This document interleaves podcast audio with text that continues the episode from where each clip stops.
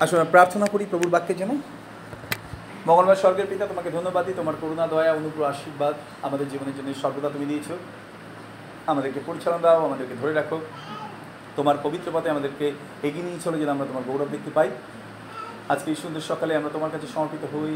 তোমার বাক্যে আমাদেরকে গৌরব করব বিজয় দাও আমাদেরকে, তোমার আশীর্বাদে পূর্ণ করো। মহিমা তোমার স্তুতি তোমার জিনিস প্রার্থনা তোমার যে শোনা গেছে যদি এই সময় আপনার কাছে বাইবেল আছে আসলে আমরা তুলে ধরি এবং একসঙ্গে বলব আজকে, এটা আমার বাইবেল, ঈশ্বরের বাক্য। যা কিছু লেখা আছে আমি বিশ্বাস করি, যা কিছু লেখা আছে আমি পালন করব, অন্যকে শিক্ষা দেব। সমস্ত প্রতিজ্ঞা আমার জীবনে আমি গ্রহণ করি, আমি আর আগের মধ্যে থাকব না, যিশু খ্রিস্টের নামে। আমি প্রার্থনা চাই যেন ঈশ্বর, তিনি আমাদেরকে প্রতিনিয়ত এগিয়ে চলেন, তার বাক্য যেন আমরা পালন করতে পারি, প্রভুর ভালোবাসায় যেন আমরা এগিয়ে যেতে পারি। আমিন। প্রেরিতদের কার্য বিবরণ থেকে আমরা আলোচনা করছিলাম ষোলো অধ্যায় পনেরো অধ্যায়।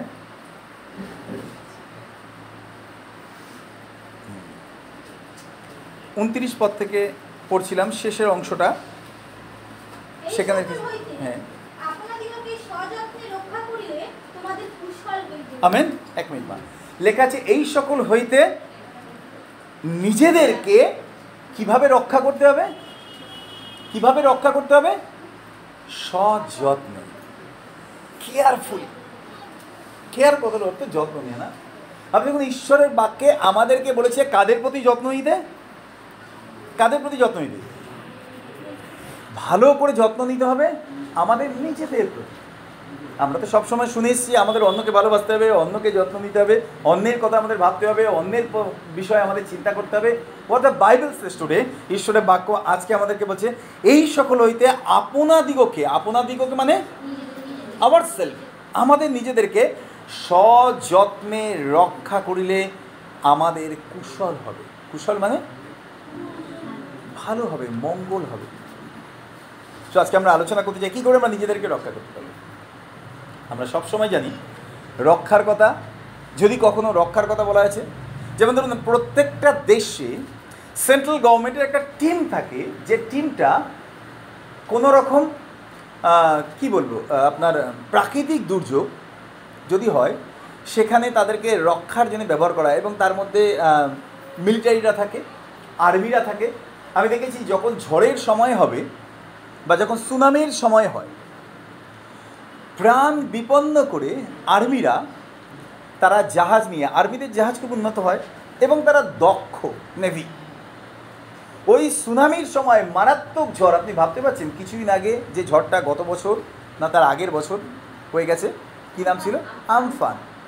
আমফানে আর্মি নেভির যে টিম আছে, রক্ষার যে টিম আছে, সেই টিম তারা সমুদ্রে ভাসমান সমস্ত নৌকা, লঞ্চ, জাহাজকে সাহায্য করার জন্যে সেই সময় তারা বেরিয়ে পড়েছিল।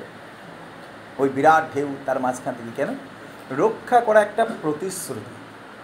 লইয়া রক্ষা করা একটা প্রতিশ্রুতি। আপনি জানেন, প্রভু তিনি আপনারা আমার জীবনের জন্য সব থেকে বড় প্রতিশ্রুতি কী দিয়েছেন? যখন তিনশো আমরা পড়েছি না, যে কেউ তাকে বিশ্বাস করে, সে বিনষ্ট না আপনি বিশ্বাস করবেন না, বিনষ্ট কথাটা is a very small word বাংলাতে নষ্টর আগে বিনশ, বি দিয়ে বিনষ্ট বসানো চাই ইংরেজিতে লেগেছে প্যারিস। প্যারিস কথাটার অর্থ চিরদিনের জন্য বিচ্ছিন্ন হয়ে যাওয়া এবং ফাইনালি কোনো ট্রেস থাকবে না তারা একটা উদাহরণ দিই। আমি যদি আপনাকে খুব দামি একটা কাপড় দিই সাপোজ ধরুন প্রশান্তদা বলতে পারবে, কত টাকা দামের শাড়ি তোমাদের দোকানে ছিল সব থেকে দামি? আশি হাজার টাকা থেকে এক লাখ, একটা শাড়ি। প্রশান্তদা যে দোকানে সার্ভিস করতেন, একটা শাড়ির দাম ছিল প্রায় এক লাখ টাকা, না? এক লাখ টাকা শাড়ির মূল্যটা আপনার কাছে কত টাকার? এক লাখ টাকা শাড়ির মূল্য আপনার কাছে কত টাকার? এক লাখ টাকা ভেরি গুড একবার আমি যখন ছোট ছিলাম আমাকে আমার মামা একবার প্রশ্ন করেছিল, খুব ছোটো ছিল, আমাকে বলে বদ্ধ এক কেজি তুলো ভারী না এক কেজি লোহা ভারী? আমি একদম চোখ বন্ধ করে উত্তর দিয়েছিলাম এক কেজি লোহা ভারী। আমাকে বলল, তুই এত বোকা? কেন লোহা ভারী? না, লোহাটা তো এমনিতেই ভারী। মামা বলল, প্রথমেই তোকে বলেছি আমি দুটোরই ওজন এক কেজি। তাহলে কী করে লোহাটা ভারী হয়? আমি চুপ করে তখনও বুঝিনি। তারপরে বলল, দুটোই তো এক কেজি, তাহলে কোনটা ভারী? আমি বললাম, দুটোই সমান। এক কেজি লোহা আর এক কেজি সোনা, দুটোই যেহেতু এক কেজি বা এক কেজি তুলো, দুটোই, তিনটেই যেহেতু এক কেজি, তিনটেই সমান। এক লক্ষ টাকার একটা শাড়ি আপনার কাছে এক লক্ষ টাকাই মূল্যবান। Equivalent one lakh rupees now আমি আপনাকে একটা দেশলাই দিলাম। বিনষ্ট কথাটার এক্সাম্পল দিচ্ছি আপনাকে। আপনি একটা দেশলাই কাঠি জ্বালিয়ে আপনি এক লাখ টাকার শাড়িটা জ্বালিয়ে দিলেন। শাড়িটা যখন পুরো ছাই, আপনি ওটার কাছে দাঁড়িয়ে এক লক্ষ টাকা কোনো মানুষকে বলতে পারবেন যে এটার দাম এক লক্ষ টাকা? কেন প্রুফ না, কেন? কারণ ওটার আর নিজের কোনো সত্তা নেই, ওটা একদম শেষ কমপ্লিটলি ইউ ক্যানট রেস্টোরি আর আপনি এটাকে পরিবর্তন করতে পারবেন না। যখন বাইবেল বলে বিনষ্ট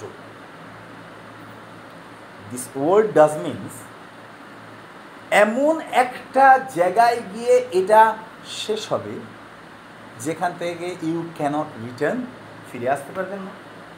আর রেস্টোরেশন হবে না।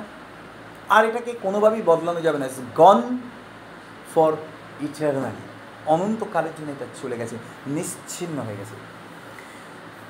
ঈশ্বরের বাক্যের সব থেকে বড় প্রতিজ্ঞা প্রভু তিনি আমাদের জীবনের জন্য করেছেন সব থেকে বড় সিকিউরিটি তিনি আমাদের জন্য দিয়েছেন। যতজন তাকে বিশ্বাস করে তারা কখনো বিনষ্ট হবে না।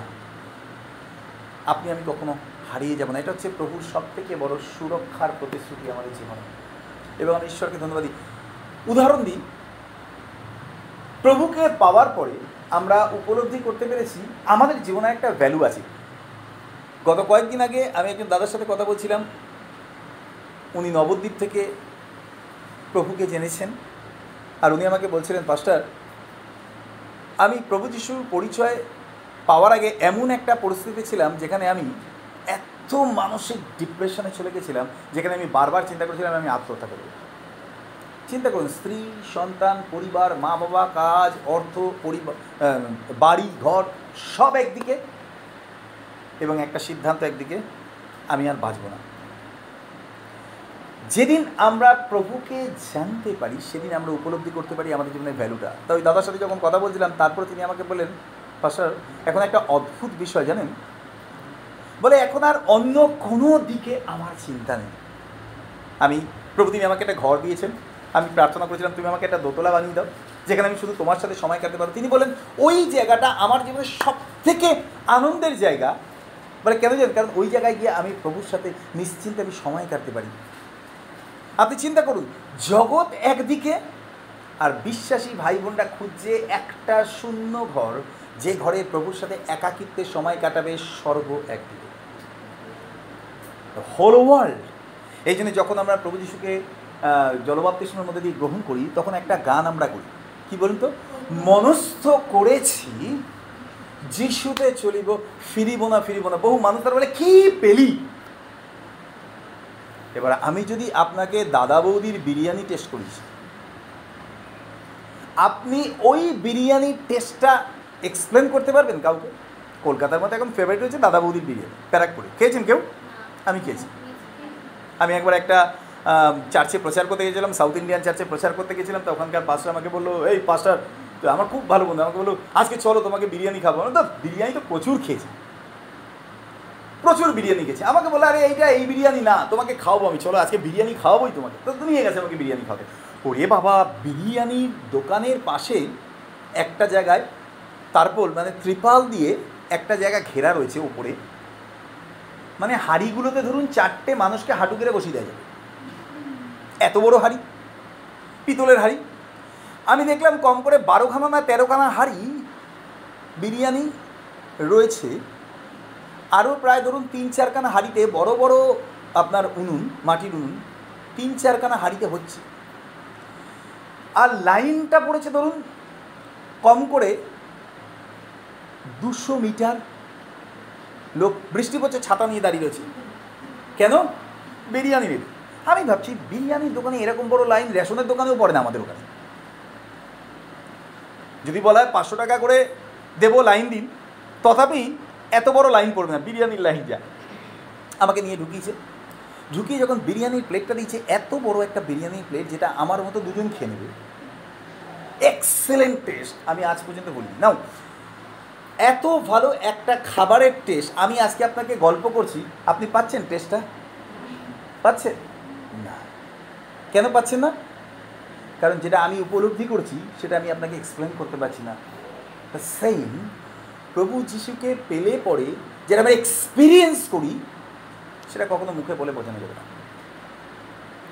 দার্জিলিং ঘুরতে গেলাম, কি সুন্দর মেঘগুলো নেমে আসছে, গায়ের ওপর দিয়ে চলে আসছে, সবাই এখানে চুপ করে আছে। এখানে জীবনী মেঘ নিচে নামে না, কলকাতায়। গায়ের মধ্যে দিয়ে মেঘ যাওয়ার বদলে উনুনে ধোয়া যায়। আগে ছোটোবেলায় কি, যখন মা উনুন জ্বালাতো, ধোঁয়া চারিপাশে ভরে গেছে, আমরা ইচ্ছা করে ধোয়ার মধ্যে দিয়ে যেতাম, মেঘের মধ্যে দিয়ে যাচ্ছি, আর গায়ে তারপরে ধোয়ার বন্ধ মেঘের মধ্যে দিয়ে যায়। এক্সপিরিয়েন্স কোনোদিন হবে না যদি আপনি দার্জিলিংয়ে না যান। সো যখন আমরা প্রভুকে পাই, তখন আমরা উপলব্ধি করতে পারি একদিকে জগৎ। জগৎ পশ্চাতে কুশন্যকে ফিরিব না ফিরিব না। আর কিছু যখন প্রভুকে পাই, কোনো কিছু বদলায় না। কি বদলায় জানেন? আমাদের ভেতরের সমস্ত কিছু। আমাদের চিন্তাভাবনা বদলে যায়, আমাদের মনোভাব বদলে যায়, আমাদের কথাবার্তা বদলে যায়। প্রভু যিশুকে কেউ যদি গভীরভাবে ভালোবাসে, যে তার বাক্য অনুযায়ী চলে আপনি তার মুখ থেকে একটাও বাজে কথা বার করতে পারবেন? পারবে কোনোদিন না। কেন বলুন তো? কিছু একটা ঘটেছে, বদলে গেছে আর আসছে না। প্রভু যিশুকে যারা অত্যন্ত ভালোবাসে এবং তার বাক্য পালন করেছিল একটা মিথ্যা কথা তাদের মধ্যে থেকে বার করতে পারবেন? আর কি মরে যাব তাও না। কেন? কারণ ভেতরে কিছু একটা বদলে গেছে, সেটা আর আগের মতো হচ্ছে না। এবং আমরা ঈশ্বরকে ধন্যবাদ দিই এই জায়গাটায় পৌঁছানোর জন্য। অনন্ত আশীর্বাদ যাতে আমরা বিনষ্ট না হই। কারণ ঈশ্বরের বাক্যে লেখা আছে, আপনাদিগকে সযত্নে রক্ষা করলে তোমাদের কুশল হবে। সব থেকে বড় কুশল কি? আমরা অনন্তকাল প্রভুর সাথে থাকব। এটা কখনো আপনি অন্য কাউকে বলে বোঝাতে পারবেন না। কারণ কি? পৃথিবীর সম্পর্কে, সমস্ত সম্পর্কের থেকে সম্পূর্ণ আলাদা প্রভুর সাথে সম্পর্ক। এখানে কতজন বলতে পারবেন প্রভু যিশুর সম্পর্কের সাথে আপনি অন্য কোনো সম্পর্ককে তুলনা করে আপনি দেখেছেন সমান? কেউ বলতে পারবেন নোবডি আমরা যেখানে যেখানে প্রভুর বাক্য প্রচার করি গ্রামের দিকে, একবার একজন দিদিকে তার হাজব্যান্ড প্রচুর টর্চার করছে ফিজিক্যালি প্রচুর। প্রচুর মার মেরেছে। তারপরে তাকে বলেছে, আর যদি কোনোদিন যিশুকে ডাকতে দেখেছি, আপনি জানেন তার প্রতিবাদ কী ছিল? নীরবতা। একটা কথা প্রভুকে বলেছে, যদি ছ মাসের মধ্যে আমার স্বামীর জীবনকে পরিবর্তন করো, তাহলে আমরা একসাথে বাপ্তিস্ম নেব। নাহলে ছ মাস পরে আমি আমার স্বামীকে ছেড়ে দেবো তোমার জন্য। নাও, প্রভু এমন একটা জায়গায় দাঁড়িয়ে রয়েছেন, যেটা সম্পূর্ণ তার ওপরে ছেড়ে দিয়েছেন প্রভুর সন্তান। তিনি বলেছেন, আমার জীবনে যা কিছু ঘটেছে ঘটেছে। আমার তাতে বিন্দুমাত্র দুঃখ নেই, কারণ আমি তোমাকে ভালোবাসি। ভালোবাসাটা এই পৃথিবীর কোনো মূল্যবান বস্তু দিয়ে তুলনা করা যায় না। কেন? যিশুর ভালোবাসা আর পৃথিবীর সব মূল্যবান যদি বিষয়গুলো, বস্তুগুলো যদি একদিকে রাখেন, তাহলে দেখবেন কোনোদিনই পাল্লাটা উপরে উঠছে না। সব থেকে উত্তম প্রভুর ভালোবাসা। আর তাই জন্য এই পৃথিবীর আর কোনো কিছুই নেই। আমি ঈশ্বরকে ধন্যবাদ দিই। বাইবেলে যখন আমাদেরকে বলে, সযত্নে নিজেদেরকে রক্ষা করা, এতদিন পর্যন্ত আমরা চিন্তা করি যে অন্যকে বাঁচাতে হবে এনডিএ টিম যাই না কী টিমের নামটা ভুলে যাচ্ছি ন্যাশনাল কি একটা টিম আছে? ভুলে যাচ্ছি যাই হোক, মনে পড়লে বলব। সেই টিমটার কাজ হচ্ছে অন্যকে রক্ষা করা। কিন্তু অদ্ভুত, যদি আপনি প্লেনে যান প্লেন যখন অনেক উঁচুতে, অনেক অল্টিটিউডে যখন উঠে যায়, অনেক সময় অক্সিজেনের প্রবলেম হয়ে পড়ে। ধরুন, মাটি থেকে প্রায় চল্লিশ হাজার কিলোমিটার উপর দিয়ে যাচ্ছে প্লেন চল্লিশ হাজার ফুট ওপর দিয়ে যাচ্ছে। হঠাৎ করে শ্বাসকষ্ট আরম্ভ হয়।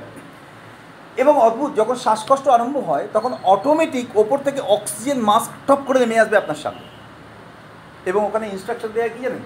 যদি আপনার পাশে কেউ কখনো প্লেনে ভ্রমণ করতে করতে অক্সিজেন মাস্ক পরার পরিস্থিতি আসেনি, তাহলে একটা কাজ আপনি করুন। প্রথমে আপনি আপনার মাস্কটা পরুন, তারপরে পাশে যে আছে তাকে সাহায্য করুন। কারণ আপনি মাস্ক পরাতে না গিয়ে যদি অন্যকে পড়াতে যান তাহলে আপনি আপনার জীবন বিপন্ন করতে পারেন সব সময় ইনস্ট্রাকশন দেওয়া আগে আপনি বাঁচুন তাহলে আপনি আরও কাউকে বাঁচাতে পারবেন। না যদি আপনি আর আমি নিজেদেরকে কুশলে রক্ষা করি আমাদের পরিবারকে কুশলে রক্ষা করতে পারব। আর যদি আমরা নিজেরা বাঁচি আমাদের প্রতিবেশীদেরকে বাঁচাতে পারব। যদি আমরা বাঁচি তাহলে আমরা আমাদের দেশবাসীদেরকে বাঁচাতে পারব। কোভিডে বহু ডাক্তার মারা গেছে। কমন না এমন একটা রোগ ট্রিটমেন্ট করতে করতে বহু ডাক্তার মারা গেছে। একটা সময় টেনশন হয়ে গেছে, যদি ডাক্তার না থাকে, তাহলে ট্রিটমেন্ট করবে কারা আর বাঁচাবে কে? ঈশ্বর তিনি ডাক্তারদের দিয়েছেন, শিক্ষা দিয়েছেন যারা নিজেদেরকে প্রোটেক্ট করে এবং অন্যদেরকে বাঁচায় ঈশ্বরের বাক্য আমাদেরকে বলে, সযত্নে নিজেদেরকে রক্ষা করা। আসুন, আজকে আমরা দেখিনি বাইবেলে কয়েকটা জায়গায় লেখা রয়েছে। প্রথম জোহন তার পাঁচ অধ্যায়ের একুশ পদটা পড়ি। যদি বাইবেল থাকে, কেউ একদিন পড়ি প্রথম জোহন তার পাঁচ অধ্যায়ের একুশ পদ জোরে এবং ধীরে ধীরে পড়বে। তোমরা প্রতিমাগণ হইতে আপনাদেরকে রক্ষা করো। লেখা আছে? বৎসেরা তোমরা প্রতিমাগণ হইতে আপনাদেরকে রক্ষা নাও। আমরা জানি প্রতিমা মানে শুধুমাত্র কাঠের প্রতিমা। মাটির প্রতিমা ধাতু দিয়ে তৈরি প্রতিমা। না বাইবেল আমাদের অন্য কিছু বলে। দেখুন আমরা একটুখানি দেখে নিই। কলসীয় তার তিন হাজার পাঁচ পত্র পড়ুন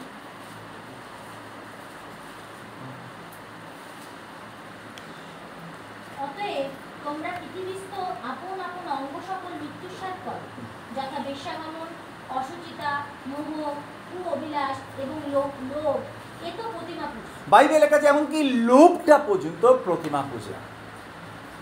কেন বলুন তো, লোভ, ব্যভিচার, এইগুলোকে প্রতিমার সাথে তুলনা করা হয়েছে? কারণ মানুষ আকৃষ্ট হয়ে পড়ে। মানুষ আকৃষ্ট হয়ে পড়ে। এবং সেখান থেকে তারা বেরিয়ে আসতে পারে না। ডিভোটেড হয়ে যায়। ডিভোটেড হয়ে যায়। আমি ঈশ্বরকে ধন্যবাদ দিই। বাইবেল লেখা আছে, লোভ এমনই একটা বিষয়, যেখান থেকে মানুষ আর বেরিয়ে আসতে পারে না। আপনি জানেন, গোটা পৃথিবীতে শয়তান প্রত্যেকটা মানুষ, সে বিশ্বাসী হোক কি অবিশ্বাসী হোক, প্রত্যেকের জীবনকে একই জায়গায় ট্রাই করে। এই সব কিছু আমি তোমাকে দেবো। কত হাজার বছর আগে প্রভু তিনি বলেছিলেন বলুন তো? প্রায় দু হাজার বছর আগে প্রভু তিনি বলেছিলেন না? তার আগেও তিনি বলেছিলেন, তোমার প্রতিবাসী দ্রব্যে লোভ করো না। লোভটা কোথা থেকে আসে? যখন আমার মনে হয় আমার যা কিছু আছে যথেষ্ট নয়, তখন আমার মনে হয় অন্যের যা কিছু আছে সেটা থাকলে আমার ভালো। এবং দেখবেন, লোভ মানুষের জীবনে জন্মগত আসে। It cannot be created by other এটা অন্যের দ্বারা ক্রিয়েটেড হয় না, ভেতরে। হিংসা জেলাস লোভ আর রাগ, এটা একটা শিশুর মধ্যেও দেখবেন আছে।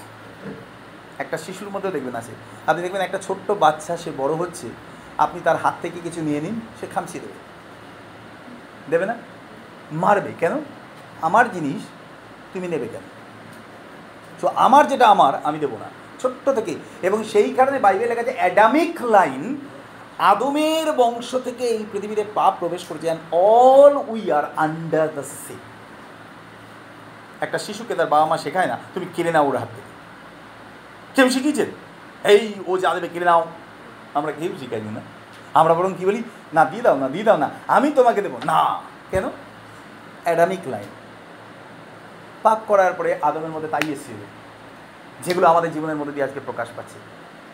আপনি বলতে একটা শিল্পীর মনে যা থাকে, সেটা কিসে প্রকাশ পায়? তার হাতের কাজে। ঈশ্বর তার মধ্যে অনেক কিছু আছে আজকে তিনি প্রকাশ করতে চান, আমাদেরকে প্রেজেন্ট করে কিন্তু উল্টো হয়ে যায়। উল্টো হয়ে যায়। গোটা পৃথিবী এইখানে ডুবে রয়েছে। আমার যা কিছু আছে যথেষ্ট নয়। আমি মাঝে মধ্যে চিন্তা করে রেখেছি জানেন তো, আমাদের ঘরে অনেক জিনিসপত্র আছে যেগুলো লাইফ টাইমে কোনোদিন ইউজ হবে না। কোনো দিন আমি অনেক সময় দেখেছি, যদি ফ্রি দেওয়া যায়, মানুষ নিচে ওপরে তুলে রেখে দেবে। জায়গা না থাকলে তার উপরে তুলে রেখে দেবে। ব্যবহার করা যাবে না, জায়গা নেই। অদ্ভুত না? যদি আজকে সাপোজ ধরুন কলকাতায় বলা হয় যে কোনো একজন ধনী মানুষ, তিনি প্রত্যেককে একটা করে আলমারি গিফট করবেন, যে আলমারিটা পনেরো হাজার টাকা দাম ফ্রিতে দেবেন আপনি বলুন তো, এমন কোনো মানুষ আছে কলকাতায় যাবে না আলমারি আনতে? যার পাঁচটা আলমারি আছে, সেও যাবে, আর যার নেই, সেও যাবে। ঘরে রাখার জায়গা নেই, তো বাইরে প্লাস্টিক দিয়ে মুড়িয়ে দাঁড় করে রাখবে। আমি দেখেছি। ঘরে রাখার জায়গা নেই। দেয়ালের পাশে খাট ফাটগুলোকে খুলে দড়ি দিয়ে বেঁধে প্লাস্টিক দিয়ে রেখে দিয়েছে। লাইফ টাইমে ওই খাটটা ব্যবহারই করতে পারবে না, কারণ ওই ঘরটা আর বাড়ানো যাবে না, স্পেস নেই। তবু কি? আমার থাক। উফ। এটা ঈশ্বরের পরিকল্পনা নয়। বাইবেলে কাছে তোমার যা কিছু আছে তুমি তাতেই সন্তুষ্ট থাকো। ঠিক এটার বিপরীত আছে, আমার যা কিছু আছে সেটাতে আমি সন্তুষ্ট না, যা, তোমার যা আছে সেটাতে আমি সন্তুষ্ট। তোমার যা আছে আমি সন্তুষ্ট। It is call idol worship এবং ঈশ্বরকে ধন্যবাদ দিই। নিজেদেরকে কুশলে রক্ষা করতে হবে। কি থেকে? শয়তান বলছে, এগুলো সব দেবো তোমাকে। ঘরে জায়গা নেই। দেয়ালের পাশে তারপরে জায়গা জায়গা নেই। খাট পাঁচটা করে ইট দিয়ে তুলে দাও, তার তলায় ঢুকিয়ে দাও। আপনি বাড়িতে যাবেন, অধিকাংশ বাঙালির বাড়ির খাটের তলায় আপনি দেখবেন, জীবনে ঝাড় দেওয়ার জায়গা নেই, মোছার জায়গা নেই। কেন বলুন তো? এত জিনিস ঢোকানো। আমি আমি যখন ছোট ছিলাম, তখন আমি দেখেছি আমার বাবা মাকে আমাদের খাটটা মেলা উঁচু ছিল। লাভ দিয়ে খাটে উঠতে হতো। কেন? ছটা করে ইট ছিল। তারপরে খাটটা দাঁড় করানো। মানে আমাদের ঘরটা দোতলা হয়ে গেছিল। খাট একতলা, খাটের নিচে আরেকতলা। কি নেই সেখানে কি নেই? তেলের ড্রাম থেকে আরম্ভ করে, জলের ড্রাম থেকে আরম্ভ করে, গ্লাস থেকে আরম্ভ করে, কাপ থেকে আরম্ভ করে, থালা, বাটি, জামা, কাপড়, দুনিয়া সব প্যাক করে মানে আর জায়গা নেই, ঠেলে ঠেলে ঠেলে ঠেলে ওটার উপরে, তার উপরে। জীবনে কোনোদিন ওগুলো আমার মা ব্যবহার করেনি কোনো দিন না। যখন আমি প্রভুতে আসি, আমি তখন মাকে বলেছিলাম, মা, এত জিনিসপত্র দান করে দাও না। একটা কথা বলবি না, অনেক কষ্ট করে কেনা। ওখানে অনেক স্মৃতি আছে। আমার মায়ের স্মৃতি, আমার বাবার স্মৃতি, তারা নেই, তাদের স্মৃতি রয়েছে। না, এগুলো এগুলো রাখা যাবে না। আমি একদিন মাকে বললাম, কতদিন রাখবে? সব সময় থাকবে। আমি তারপর তুমি যখন চলে যাবে, তখন আর কি বলব আমি, আর কি বলব? তোকে তো আর বলে কোনো লাভ নেই। আমি বললাম, তুমি যখন চলে যাবে প্রভুর কাছে, আমি ঘরে দরজাটা খুলে দেবো, দিয়ে বাইরে যত গরিব মানুষ আছে তাদেরকে বলব, আপনারা আসুন, এই ঘরে যা কিছু আছে মাথা করে নিয়ে চলে যান। একটা কিছু আমি রাখব না। আর সত্যি তাই, মা যখন প্রভুতে চলে গেছে, বহু জিনিস আমি দিয়ে দিয়েছি বিল দিয়েছি ওগুলো আমার লাভ দেবে না। স্যাটিসফ্যাকশন যদি আপনি প্রভুতে আসার পর আপনার মনে হয় আমার যথেষ্ট নেই then it is call idol worship প্রতিমা পূজা। বাইবেলের গেছে বৎসেরা আপনাদেরকে প্রতিমা পূজাকে লক্ষ্য করো। আমি ঈশ্বরকে ধন্যবাদ দিই। খ্রিস্টের সন্তানরা কখনো তারা কল্পনা করতে পারে না যে তাদের অভাব হবে। আপনি পারেন কখনো ভাবতে যে আপনার অভাব হবে। কালকে যদি না পাই খেতে, আজকে চাল ডাল কিনে রেখে দিই। না। ফ্রিজ কেন কেনা হয়? এক্সট্রা খাবার বেঁচে গেছে, সেগুলো রেখে দেবো, নষ্ট করব না। আপনাদিগকে কুশলে, আপনাদেরকে সযত্নে রক্ষা করে যেন আমাদের কুশল হয়, জাগতিক মনোভাব থেকে বেরিয়ে আসা। আপনি চিন্তা করে দেখুন প্রভু যিশুর মনোভাব। তিনি কোনো দিন পৃথিবীতে কোনো কিছু জমানোর চেষ্টা করেনি কারণ তিনি পরিষ্কার পিলাতকে বলেছিলেন, আমার রাজ্য এখানে নয়। এবং আমি ঈশ্বরকে ধন্যবাদ দিই। অধিকাংশ জায়গায় আপনি দেখবেন, আজকে আপনি জগতের দিকে তাকিয়ে দেখুন, কেন বলুন তো এত দুর্নীতি? কেন এত অন্যায়? বিকজ অফ মানি টাকা। আমার বাবা যখন জীবিত ছিলেন, আমাকে খুব ভালো একটা কথা বলেছিলেন। অনেকবার বলতেন, এখন সেটার মূল্য বুঝি আমাকে বলে বাবা, টাকা দেখতে গোল। মানে পয়সা তো। পয়সা দেখ আগে তো মোহর ব্যবহার করা হতো, রুপোর টাকা ব্যবহার করা হতো। আর পুরো গোল ছিল, চৌকো না। একমাত্র পাঁচ পয়সা ছিল চৌকো। দেখেছেন কেউ পাঁচ পয়সা? এক নয়াও কাটা কাটা কাটা কাটা ছিল। আমাদের সময় পাঁচ পয়সা বিরাট মূল্য, বাপরে বাপ। এক পয়সা, এক আনা, দু পয়সা। আর কুড়ি পয়সাটা চৌকো ছিল। এছাড়া সব পয়সা গোল প্রায়। আমাকে বাবা বলল, বলেছিল, বাবা, টাকা দেখতে গোল, থাকলেও গোল, না থাকলেও গোল। গোল মানে? গন্ডগোল। থাকলেও গন্ডগোল, না থাকলেও গন্ডগোল। আমি আজকে তার কথার মানেটা বুঝি, জানেন? এই কথাটা কত হাজার বছর আগে প্রভুদিনী বলে গেছিলেন পৃথিবীতে? অর্থ মানুষের জীবনকে ভুল পথে পরিচালিত করে। এবং সেই কারণে প্রভুদিনী পরিষ্কার বলে দিলেন, তোমরা ধন এবং ঈশ্বর উভয়ের সেবা করতে পারো না। হয় একজনকে ভালোবাসবে, আরেকজনকে ঘৃণা করবে? কি কঠিন কথা না? বলুন তো, অর্থের প্রতি প্রেম, বাইবেল লেখা আছে, সমস্ত মন্দের একটা মূল। সমস্ত মন্দের একটা মূল। আমি একজন ভদ্রলোককে জানতাম। তাকে দেখিনি জীবনে কখনো, আর দেখার ইচ্ছাও নেই। প্রচুর টাকার মালিক, পয়সা খরচা হবে বলে তার বাড়ির বড় ছেলে কিডনি খারাপ হয়ে গেছে ট্রিটমেন্ট না করে ছেলেটাকে মেরে ফেলল। ওর পেছনে পয়সা খরচা করে কী করব? আজ বাদে কাল তো মরেই যাবে, তাহলে ট্রিটমেন্ট করব কেন? বাবা পয়সা জমি রেখে দিচ্ছে ছেলে চোখের সামনে মরে গেল কেন? পয়সা। আপনি বলুন তো, সেই লোকটা আর পাঁচ বছর, দশ বছর পরে মারা যাবে?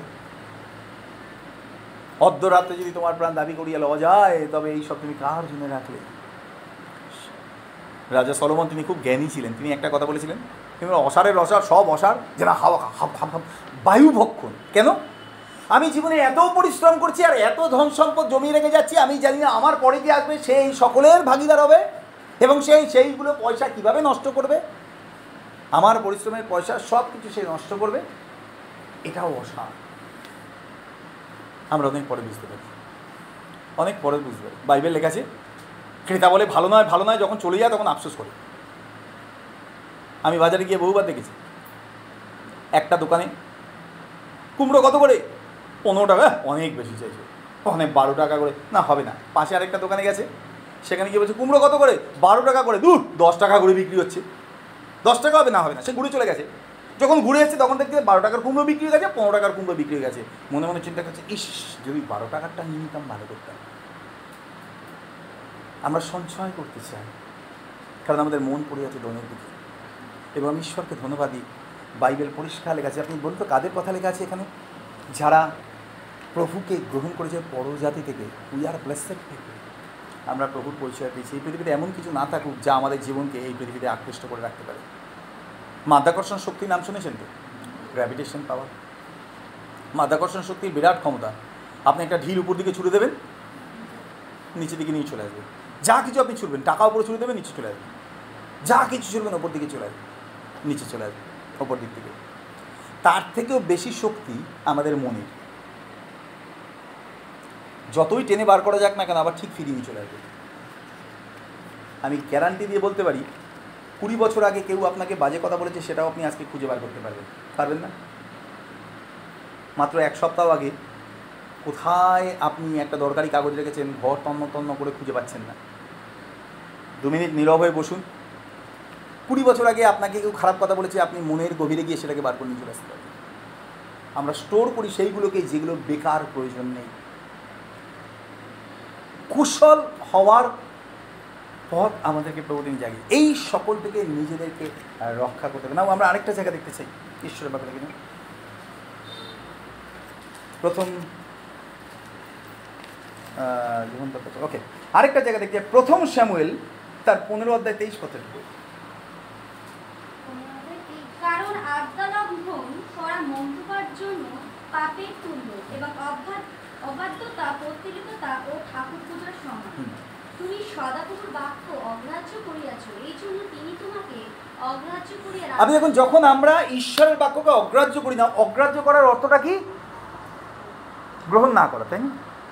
আমরা আমাদের ছেলেমেয়েদেরকে বলি না বারবার করে তোকে বলছি একটা কথাও শুনছিস না একটা কথা শুনছিস না। আপনি চিন্তা করে দেখুন তো ওপরে একজন বাবা আছে তিনি আমাদেরকে একই কথা বলতে চান। আজকে যখন সকালবেলা গীত সংহিতা থেকে আমরা পাঠ করছিলাম পঁচানব্বইয়ের গীত পঁচানব্বই বললাম তো? সেখানে কী লেখা রয়েছে? তোমরা আপন আপন হৃদয়কে কঠিন করি না অদ্য যদি তার রব শ্রবণ করেছে। নাও অগ্রাহ্য করার কথাটার অর্থ হচ্ছে আমাদের হৃদয়টা আমরা কঠিন করেছি তার বাক্যটা শুনেও তাই আমরা নিচ্ছি। তাই আমরা নিচ্ছি। না। গতকাল আমাদের বাড়িতে আরেকটা ভাড়াটিয়া ছিল। ছোট ছোট, ইয়াং ছেলে মেয়ে তারা দুজন, একটা ছোটো বাচ্চা আছে। হঠাৎ করে দেখলাম মেয়েটার মা আর বাবা খুঁজতে খুঁজতে খুঁজতে খুঁজতে বাড়িতে এসছে। বিয়ে হয়ে গেছে মেয়েটা। এসে ওর মাটা মেয়েটাকে খুব মারছে। আর কাঁদছে। খুব মারছে মেয়েটাকে আর খুব কাঁদছে। কারণ বাচ্চাটাকে রেখে দিয়ে চলে এসছে মায়ের বাড়িতে দশ দিন। এর আগে কী করেছে? বাচ্চাটা জন্মাবার পর থেকে বাবা মা দায়িত্বই নিতে চায়নি। মানে মেয়েটাও ছোট, ছেলেটাও ছোট, দুজনে বিয়ে করেছে। সূত্রপাত কোথা থেকে? ফেসবুক ফেসবুক থেকে পরিচয়। পনেরো দিনের প্রেম আসো সংসারবাদী। সে দুজনে দুজনের হাত ধরেছে, সংসারে ঝাঁপিয়েছে, আর তলিয়ে গেছে, আর ভাসছে না। অনেক কষ্টে একটা ঘর ভাড়া নিয়েছে, একটা সন্তান হয়েছে। আর ভালো লাগছে না, কারণ অর্থ নেই। সন্তান আর পছন্দ না। ছেলেটা হসপিটালে যখন, তখন দেখতেও যায়নি বাবা। বাচ্চাটা বড় হয়েছে কার কাছে? দাদু দিদার কাছে। কি প্যাথেটিক না? তারপরে দাদু দিদার কাছ থেকে বাচ্চাটাকে নিয়ে চলে এসছে এবং পরিচয় দিচ্ছে না কোথায় আছে। আর দাদু দিদা পাগলের মতো। প্রায় আড়াই বছর ধরে দাদু দিদা বড় করেছে। এবার বাচ্চাটা প্রাণ। দিদা তো পাগলের মতো খুঁজে বেড়াচ্ছে। মেয়ে বলছে, যেখানে থাকে তার থেকে পাঁচ কিলোমিটার দূরের অ্যাড্রেস দিয়েছে। আপনি জানেন মা আর বাবা দুজনে মিলে মানে দাদু দিদা দুজনে মিলে রোদের মধ্যে দরজায় নক করে নক করে খুঁজে খুঁজে খুঁজে বেড়াচ্ছে, নাতির নাম ধরে আর কাঁদছে। আছে ও আছে ও আছে। সব বলছে, না, এখানে তো এখানে না নতুন ভাড়া এসছেন, না। কালকে যখন ওনার সাথে আমার দেখা হয়েছে ভদ্রমেলা তিনি কাঁদছেন, দু চোখে ঝোল। বলছে, জানেন দাদা, আমি দুয়ারে দুয়ারে ঘুরেছি নাতিটাকে পাওয়ার জন্যে। বলে, ওরা দেখে না, খাওয়ায় না, আর বাচ্চাটাকে এইভাবে কষ্ট দিচ্ছে, আমি পাগলের মতো খুঁজেছি। তারপরে বাবা বলল, জানেন ঘটনা কি? কত ভালো স্কুলে ওকে পড়াশোনা করিয়েছি ইংলিশ মিডিয়ামে পড়াশোনা করেছি ফেসবুক থেকে পরিচয় এই ছেলেটার সাথে পনেরো দিনের প্রেম, পালিয়ে চলে গেল, বাড়ি থেকে বিয়ে করল, তারপরে একটা বাচ্চা হলো, বাচ্চাটাকে যত্ন নেয় না, বাচ্চাটাকে এত কষ্ট হয় বলে, সহ্য হয় বলুন। মাটা খালি ও মেয়েটাকে মারছে আর মেরে বলছে, তুই মা তুই মা হওয়ার যোগ্য না, আমিও তো মা, আমি তোকে এরকম করেছি, তুই তোর বাচ্চাটার উপর এরকম করেছিস? কোথা থেকে বলুন তো? অগ্রাহ্য এসছে হৃদয় থেকে। আমি একবার একজন ভদ্রমহিলা, তিনি আমাকে বলেছিলেন, পাদিবাবু, আমার ছেলের জন্য প্রার্থনা করবেন? আমি বললাম, কী বিষয় বলুন? আমার ছেলে একটা কথাও শোনে না আমার। এটা তো কমন প্রবলেম আপনি যে কোনো পরিবারে যাবেন, কান পাতবেন কি? এত অবাধ্য, বাপ রে বাপ। পৃথিবীর সব পরিবারে আপনি দেখতে পাবেন অবাধ্য রয়েছে। পৃথিবীর সব পরিবারে অবাধ্য রয়েছে। কেন বলুন তো? কারণ অবাধ্য হচ্ছে অগ্রাহ্য করার প্রকাশ। তো উনি আমাকে একটা কথা বলি, জানেন? আমার ছেলে একটা কথা শোনে আমার, কোনো ব্যাপারে গুরুত্ব দেয় না, একদম কথা শোনে না আমার। আপনি আমার ছেলের জন্য প্রার্থনা করবেন? আমি ভদ্রমেলাকে একটা প্রশ্ন করেছিলাম। আমি বললাম, দিদি, প্রার্থনা করুন। আপনি জানেন, আমাদেরও একজন বাবা আছে। উনি বলেন হ্যাঁ ঈশ্বর। আমি বললাম, আজকে যদি তিনি আমাদের দিকে তাকিয়ে একই প্রশ্ন করেন আর ইউ ওবিডিয়েন্ট তুমি আমার একটা কথাও শোনো। ভদ্রমহিলা মাথা নিচু করে নিয়েছে আমি বললাম, আপনি যদি স্বর্গস্থ পিতার অবাধ্য হয়েছেন, তাহলে আপনি ভুল পথে চলছেন। আমি আপনার ছেলের জন্য প্রার্থনা করলেও কখনো আপনার ছেলেকে বা আপনার মেয়েকে ঈশ্বর আপনার বাধ্য করবেন না। কারণ আপনি ডিস্ট্রাকশনে যাচ্ছেন, আপনার বাধ্য হলে ওরাও হারিয়ে যাবে। বরং প্রার্থনা করুন, প্রভু, আমার সন্তান যেন তোমার বাধ্য হয়। যদি আপনি প্রভুর বাধ্য না, তাহলে আপনি একটা পথ আছে জীবনের পথ, একটা পথ আছে মৃত্যুর পথ। বাইবেল লেখা যে পুরাতন নিয়মে লেখা আছে না? ঈশ্বর তিনি বলে, আমি তোমার সামনে দুটো পথ রাখিলাম। The way of life and way of death জীবনের পথ আর মৃত্যুর পথ। আমি তোমার সামনে মঙ্গল আর অভিশাপ আশীর্বাদ আর অভিশাপ, মঙ্গল আর অমঙ্গল রাখো তারপরে তিনি বলেন, তোমরা জীবন মনোনীত করে যেন সবংশে বাঁচতে পারো বা উই রিজেক্টেড দ্য ওয়ার্ল্ড আমরা জীবন মনোনীত করিনি, আমরা মনোনীত করেছি পৃথিবীতে যা কিছু আছে। আমরা ঘর সাজাতে খুব ভালোবাসি। আপনি জানেন, আরেকজনের ঘর হচ্ছি আমরা। ভালো লইয়া তার ঘরটা সাজাই না। তার ঘরটা সমস্ত নোংরাতে পরিপূর্ণ। আপনি যত দামি ফ্ল্যাটে থাকুন, আমি গ্যারান্টি দিচ্ছি, আপনি ভালো করে ঘরটা মুছুন, তারপরে আমি আপনাকে একটা দামি ঝেঁটা দিচ্ছি। আপনি ঘরটা ঝাড় দিন, ময়লা বেরোবে না। আনাচে কানাচে এখানে ওখানে কিছু না কিছু ঝুল থাকবেই থাকবেই গ্যারান্টি আপনাকে, আপনি পুরো পরিষ্কার দেখাতে পারবেন না। শেল্পের তলায়, আলমারির পেছনে, দরজার নিচে, জানলার পেছনে, কোথাও না কোথাও দূরে জমে আছে, আপনি জোড়া করলে এত হবে। আমাদের প্রত্যেকের জীবনে অনেক ময়লা জমে রয়েছে যেগুলো আমাদেরকে ঈশ্বরের বাক্য গ্রহণ করতে বাধা হয় যদি আমি একজন বাধ্য পিতা, যদি আমি একজন বাধ্য মাতা, আপনার চিন্তা নেই। প্রভু আমাদের সন্তানের অন্তরে কথা বলবে যে তুমি তোমার পিতার পথে চলো, কারণ সে সত্যরূপে আমার বাক্য পালন করেছে। ফর অ্যান এক্সাম্পল স্বর্গ থেকে ইনস্ট্রাকশন দিচ্ছেন ঈশ্বর। তুমি আপন পিতা দাউদের মতো আমার দৃষ্টিতে যাহা ন্যায্য, সেই পথে চলনি।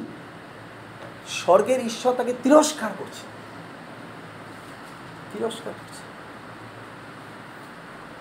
কল্পনা করতে অবাধ্যতা পৌত্তলিকতা ও ঠাকুর পূজার সমান। বাবের কাছে নিজেদেরকে প্রতিমা পূজা থেকে রক্ষা করা। কুশলে! আমরা এই পৃথিবীতে সমস্ত আশীর্বাদ চাই। আপনি জানেন, যে সমস্ত প্রার্থনাগুলো করি, আমরা তার মধ্যে ঈশ্বরের বাক্যে লেখা আছে না? খুব কমন একটা বিষয়। বাইবেলে লেখা আছে কি? তোমরা পরজাতিদের ন্যায় হয় না। প্রেয়ার ইন ভেইন কি লেখা আছে বাংলায়? যে তোমরা অনর্থক হ্যাঁ পুনরুক্তি করিও না। কি বলুন তো মানে? হ্যাঁ কি রিপিট করব এলিও সাতবার প্রার্থনা করেছিল। এলিওকে বকা দিয়েছিলেন ঈশ্বর কেন এক কথা বারবার তুমি প্রার্থনা করছ?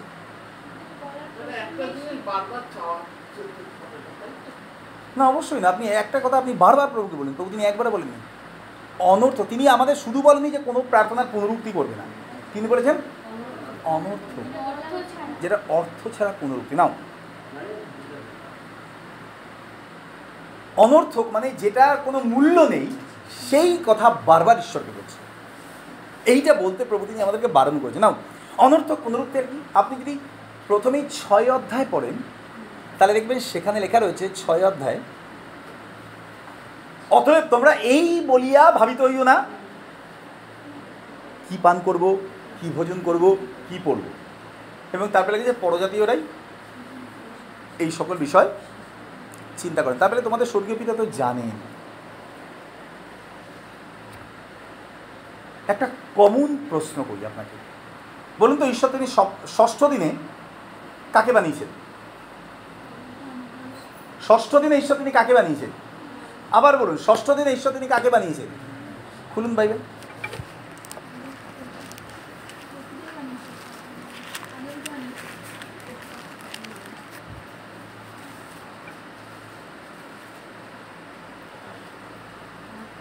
এক অধ্যায়, আদি পুস্তক তেইশ পদ থেকে পড়ছি। আর সন্ধ্যা ও প্রাতকাল হইলে পঞ্চম দিবস হইল। সব পঞ্চম দিবস complete fifth day complete now is six day morning পরে ঈশ্বর কইলেন ভূমি নানা জাতীয় প্রাণীবর্গ, অর্থাৎ স্ব স্ব জাতি অনুযায়ী গ্রাম্য পশু, সরীসৃপ, বন্য পশু উৎপন্ন করুক। তাতে সেইরূপ হইল। এবং পরে লেখা আছে, আর ঈশ্বর দেখিলেন যে সে সকল উত্তম। ছাব্বিশ পদে লেখা আছে, পরে ঈশ্বর কইলেন আমরা আমাদের প্রতিমূর্তিতে আমাদের সাদৃশ্যে মনুষ্য নির্মাণ করি। ষষ্ঠ দিনে ঈশ্বর তিনি কাকে বানিয়েছেন? তার আগে কাকে বানিয়েছেন? সমস্ত পশু পাখি সমস্ত পশুদের কি অদ্ভুত না? তার মানে আমাদের থেকেও আগে সৃষ্টি হয়েছে কারা? পশু। চলে আসুন, আমরা আরেকটা জায়গা বলি। উপদেশক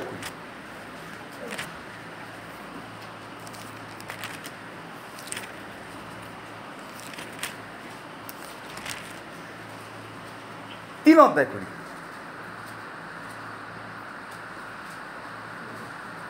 তিন অধ্যায় আমরা উনিশ পদ থেকে পড়ছি। কেননা মনুষ্য সন্তানদের প্রতি যাহা ঘটে, তাহা পশুর প্রতিও ঘটে। সকলেই প্রতি এক রূপ ঘটনা ঘটে। এ যেমন মরে, সেও তেমনি মরে। এবং তাহাদের সকলের নিঃশ্বাস এক।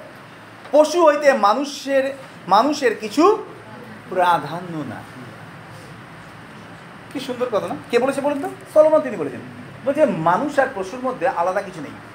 নাও, প্রশ্ন, কেন তিনি বলেন, ঈশ্বরীয় জ্ঞানে পরিপূর্ণ ছিলেন? ঈশ্বরীয় জ্ঞানে পরিপূর্ণ ছিলেন সলমন। ঈশ্বর তিনি একই দিনে, ষষ্ঠ দিনে আগে তিনি পশু বানিয়েছেন, তারপর তিনি মানুষ বানিয়েছেন। পশুকে বানিয়েছেন তার কথা দিয়ে, আর মানুষকে বানিয়েছেন মাটি দিয়ে সৃষ্টি করেছেন মেড অ্যান্ড ক্রিয়েট সো যখন সলোমন তিনি জানতে পারলেন, রাজা সলোমন, তিনি যখন উপলব্ধি করলেন তিনি বুঝতে পারলেন পশুতে আর মানুষের কোনো প্রভেদ নেই, আলাদা নেই। কি অদ্ভুত না? কেন তিনি এই কথা বলেছেন কেন যদি আপনি একটু লক্ষ্য করে দেখেন, লক্ষ্য করে দেখেন, মানুষ আর পশুর মধ্যে তফাৎটা কি? মানুষের মধ্যে কার আত্মা রয়েছে? ঈশ্বর। পশুর মধ্যে নেই। পশু জীবিত, কিন্তু পশুর মধ্যে ঈশ্বরের আত্মা নেই। মানুষ তার সন্তান, সেই জন্য মানুষের মধ্যে ঈশ্বরের আত্মা আছে। সো মানুষ আর পশুর মধ্যে তফাৎটা কি? মানুষ ঈশ্বরের আত্মায় জীবিত, পশু তার প্রাণে জীবিত। তাহলে মানুষ আর পশুর মধ্যে প্রাধান্য নেই দুজনে এক কেন? যখন আমরা এই পৃথিবীতে ঈশ্বরের আত্মাবিহীন জীবনযাপন করি, যখন আমরা পবিত্র আত্মার ইনস্ট্রাকশন ছাড়া জীবনযাপন করি, যখন আমরা ঈশ্বরের আত্মাকে অগ্রাহ্য করি গীত গীতসংহিতা পঁচানব্বইতে পড়েছি আজকে, যদি অদ্য তোমরা তার রব শ্রবণ করিয়াছো, তবে আপন আপন হৃদয়কে কঠিন করি না। যদি ঈশ্বরের আত্মাকে আমরা আমাদের জীবন থেকে সরিয়ে দিয়েছি, আমরা কোন পর্যায়ে এসে পৌঁছাই? এক্স্যাক্টলি তাই। সলমন তিনি বলেছেন, মনুষ্য আর পশুতে কোনো প্রভেদ নেই, প্রাধান্য নেই কারোর মধ্যে। কখন প্রাধান্য জানেন যখন আমরা ঈশ্বরীয় জীবনযাপন করি তার আত্মার দ্বারা। একটা এক্সাম্পল দিই। বলুন তো, গত কিছুদিন আগে দেখা গেছে খবরের কাগজে একটা মানুষ, একটা বয়স্ক মানুষ, প্রায় পঞ্চাশ বছর বয়স হবে, স্টেশন থেকে একটা তিন মাসের বাচ্চা মেয়েকে চুরি করেছে এবং সেটা ধরা পড়েছে শিয়ালদা স্টেশন থেকে। একটা তিন মাসের বাচ্চা, মা ঘুমাচ্ছিল ওদিকে ঘুরে, ফুটপাতের অনেক বাচ্চা থাকে না, স্টেশনে ঘুমাচ্ছে। তিন মাসের বাচ্চা মেয়েটাকে করে করে তুলে নিয়ে চলে গেছে জঙ্গলে, নিয়ে গিয়ে তাকে রেপ করেছে। থ্রি মান্থস অনলি এবং তারপরে বাচ্চাটা গলা টিপে মেরেছে। মেরে ওর মাথায় পাথর টাথর ইট ফিট দিয়ে মেরে তারপর ওকে জঙ্গলে ফেলে রেখে পালিয়ে এসছে। এবার যে এই কাজ করেছে, সে জানে না এতটুকু বুদ্ধি নেই যে গোটা শিয়ালদা স্টেশন সিসিটিভি লাগানো রয়েছে, সিসি ক্যামেরা লাগানো রয়েছে। উঠে দেখতে পাচ্ছে না বাচ্চা। সঙ্গে সঙ্গে চিৎকার, চেঁচমেচি, কান্নাকাটি হুলুস্তুল বাচ্চা নেই বাচ্চা নেই বাচ্চা নেই বাচ্চা নেই। তখন যারা ওখানে পুলিশের অথরিটি যারা আছে তারা এক্স্যাক্টলি যে ক্যামেরার নাম্বারটা আছে, যেখানে ভদ্রমেলা তুমি ঘুমাচ্ছেন, দেখলে একটা লোক। লোকটা ওই স্টেশনেই থাকতো পুরো পরিষ্কার দেখা যায়, বাচ্চাটাকে নিয়ে চলে যাচ্ছে। কোথায় চলে যাচ্ছে? পরের আরেকটা ক্যামেরা দিয়ে দেখা যাচ্ছে যে বাইরে চলে গেল। বাইরে কোথায়? জঙ্গল। পুলিশের দল গিয়ে বাচ্চার ডেড বডিটা খুঁজে পেয়েছে। বাচ্চাটাকে রেপ করেছে, করে মেরে ফেলেছে। আপনি বলুন তো, ওই লোকটাকে যখন মানুষ সামনে পাবে, তখন তাকে কি বলবে? ও মানুষ। অসুর থেকে অদম বলবে না? কেন বলুন তো? কারণ ঈশ্বরের আত্মা থাকলে পরে মানুষ এমন কোনো কাজ করতে পারে না যা পশু করে। আমি ঈশ্বরকে ধন্যবাদ যখন প্রভু তিনি আমাদের জীবনের দিকে তাকান, তখন তার আনন্দ লাগে যে এরা আমার সন্তান, কারণ তার আত্মায় আমরা যাতে বাইবেলের কাছে যতজন পবিত্র আত্মা দ্বারা পরিচালিত, তারা তার সন্তান। তার নিজের সন্তানের উপরে তার অধিকার থাকবে না যে আমরা তার বাধ্য হব। তার নিজের সন্তানের প্রতি তার অধিকার থাকবে না যে তুমি এই জগৎ থেকে মুক্ত হও। কারণ তিনি এই জগতে বাইবেলের কাছে তিনি আপনি পরীক্ষিত হয়েছেন বলেন পরীক্ষিত মানে সাহায্য করতে পারেন আপনি চিন্তা করুন তো প্রভু যিশু তিনি এই সমস্ত পথের মধ্যে দিয়ে গেছেন। শয়তান তাকেও বলেছিল তুমি একবার আমাকে প্রণাম করো তাহলে এই জগতের সব কিছু আমি তোমাকে দেবো। যখন আমরা এই সমস্ত জগতের জিনিসের দিকে আমাদের মন আকৃষ্ট হয়ে যায় বলুন তো সবার অজান্তে আমরা কাকে প্রণাম করি? কাকে প্রণাম করি? Unknowingly we are worshipping devil কারণ এই জগৎকে শয়তান নিজের বলে দাবি করেছে। এই সব কিছু আমার। আর যখন এই জগতের দিকে আমরা আটকে থাকি, তখন শয়তান বুক খুলে বলতে পারে, দেখো প্রভু, এরাও আমার। হায়, আমরা কার টিমের লোক? আর কি আমাদের নিজেদের বলে দাবি করছে? ঠিক ক্রিকেট খেলতে গেছে কেউ একজন? অন্য দলে, সে দেখেছে যে ভালো ক্রিকেট খেলে, জাতীয় দলে, তাকে বলেছে, তোমাকে আমি পাঁচ লাখ টাকা দেবো। তুমি আউট হয়ে যাও। একটা ওভারের মধ্যে। সে নিজের দেশের কথা চিন্তা করল না, সম্মানের কথা চিন্তা করল না, তার পরিবারের কথা চিন্তা করল না, পাঁচ লাখ টাকা ডান হাতে দিল, বা হাতে ব্যাটটা তুলে দিল বোল্ড একবারে আউট হয়ে গেল। মানুষ মেনে নিতে পারে। আমি লাস্ট হিরো কাপ দেখেছিলাম। আর তারপরে একটাই বিশ্বকাপ দেখেছিলাম। তারপর থেকে আমি সারা জীবনের জন্য খেলা দেখা বন্ধ করে দিয়েছিলাম। কেন জানেন? কারণ আজহার উদ্দিন তখন আমাদের দেশের ক্যাপ্টেন ছিলেন। আর সেই সময় পাকিস্তানের সাথে খেলা হয়েছিল। গোটা ভারতবর্ষ জানে। আর আমি বাকিটা বলতে চাই না ভারত হেরে গেছিল। না পাকিস্তান শ্রীলঙ্কার সাথে। শ্রীলঙ্কার সাথে খেলা হয়েছিল। আর হ্যাঁ? ইডেনে ফাইনাল খেলা। হয়েছিল। খেলাটা বন্ধ হয়ে গেল জানেন? যারা ভারতের সাপোর্টার ছিল তারা খেলাটা বন্ধ করে দিয়ে মাঠ থেকে বেরিয়ে বোতল টোতল ছুঁড়ে সব ফেলে দিয়ে খেলা বন্ধ করে খেলা ইনকমপ্লিট অপরেন দল শ্রীলঙ্কা কাপ নিয়ে চলে গেল। ভারত মাথা নিচু করেছিল কেউ মেনে নিতে পারেনি যে দেশের ক্যাপ্টেন কেন সে ক্যাপ্টেন হচ্ছে? তার এক্সেলেন্ট তার খেলা। কিন্তু সেদিন সে পারল না খেলতে, তাই নয়, কিন্তু খেললো না। আপনি যখন ঈশ্বর তিনি আমাদের দিকে দেখেন, আর যখন তিনি দেখেন যে আমরা একটা সহজ কাজেও ফেল করছি, তিনি জানেন আমরা এটা ওভারকাম করতে পারি। কারণ ঈশ্বরের আত্মা আমাদের মধ্যে এমন ক্ষমতা দিয়েছে, শয়তানকে একবার না, এক লক্ষবার না বলার অধিকার ঈশ্বর তিনি আমাদের দিয়েছেন। কিন্তু আমরা ভুল ব্যক্তিকে না বলি। আমি ঈশ্বরকে ধন্যবাদ দিই। বাইবেলের কাছে আপনাদিগকে সযত্নে রক্ষা করে। আমরা ইসরায়েল জাতির দিকে তাকাই। আপনি বলুন কতবার আমরা প্রভুকে দুঃখার্থ করে ফেলি? আপনাদিগকে রক্ষা করতে পারছি না, কুশলে আসতে পারছি না, কারণ আমরা নিজেদেরকে কোনো না কোনো জায়গায় জড়িয়ে রেখেছি জগতের সাথে। দ্বিতীয় বিবরণ চার অধ্যায় নয় পত্র পড়ি। দ্বিতীয় বিবরণ চার অধ্যায় নয়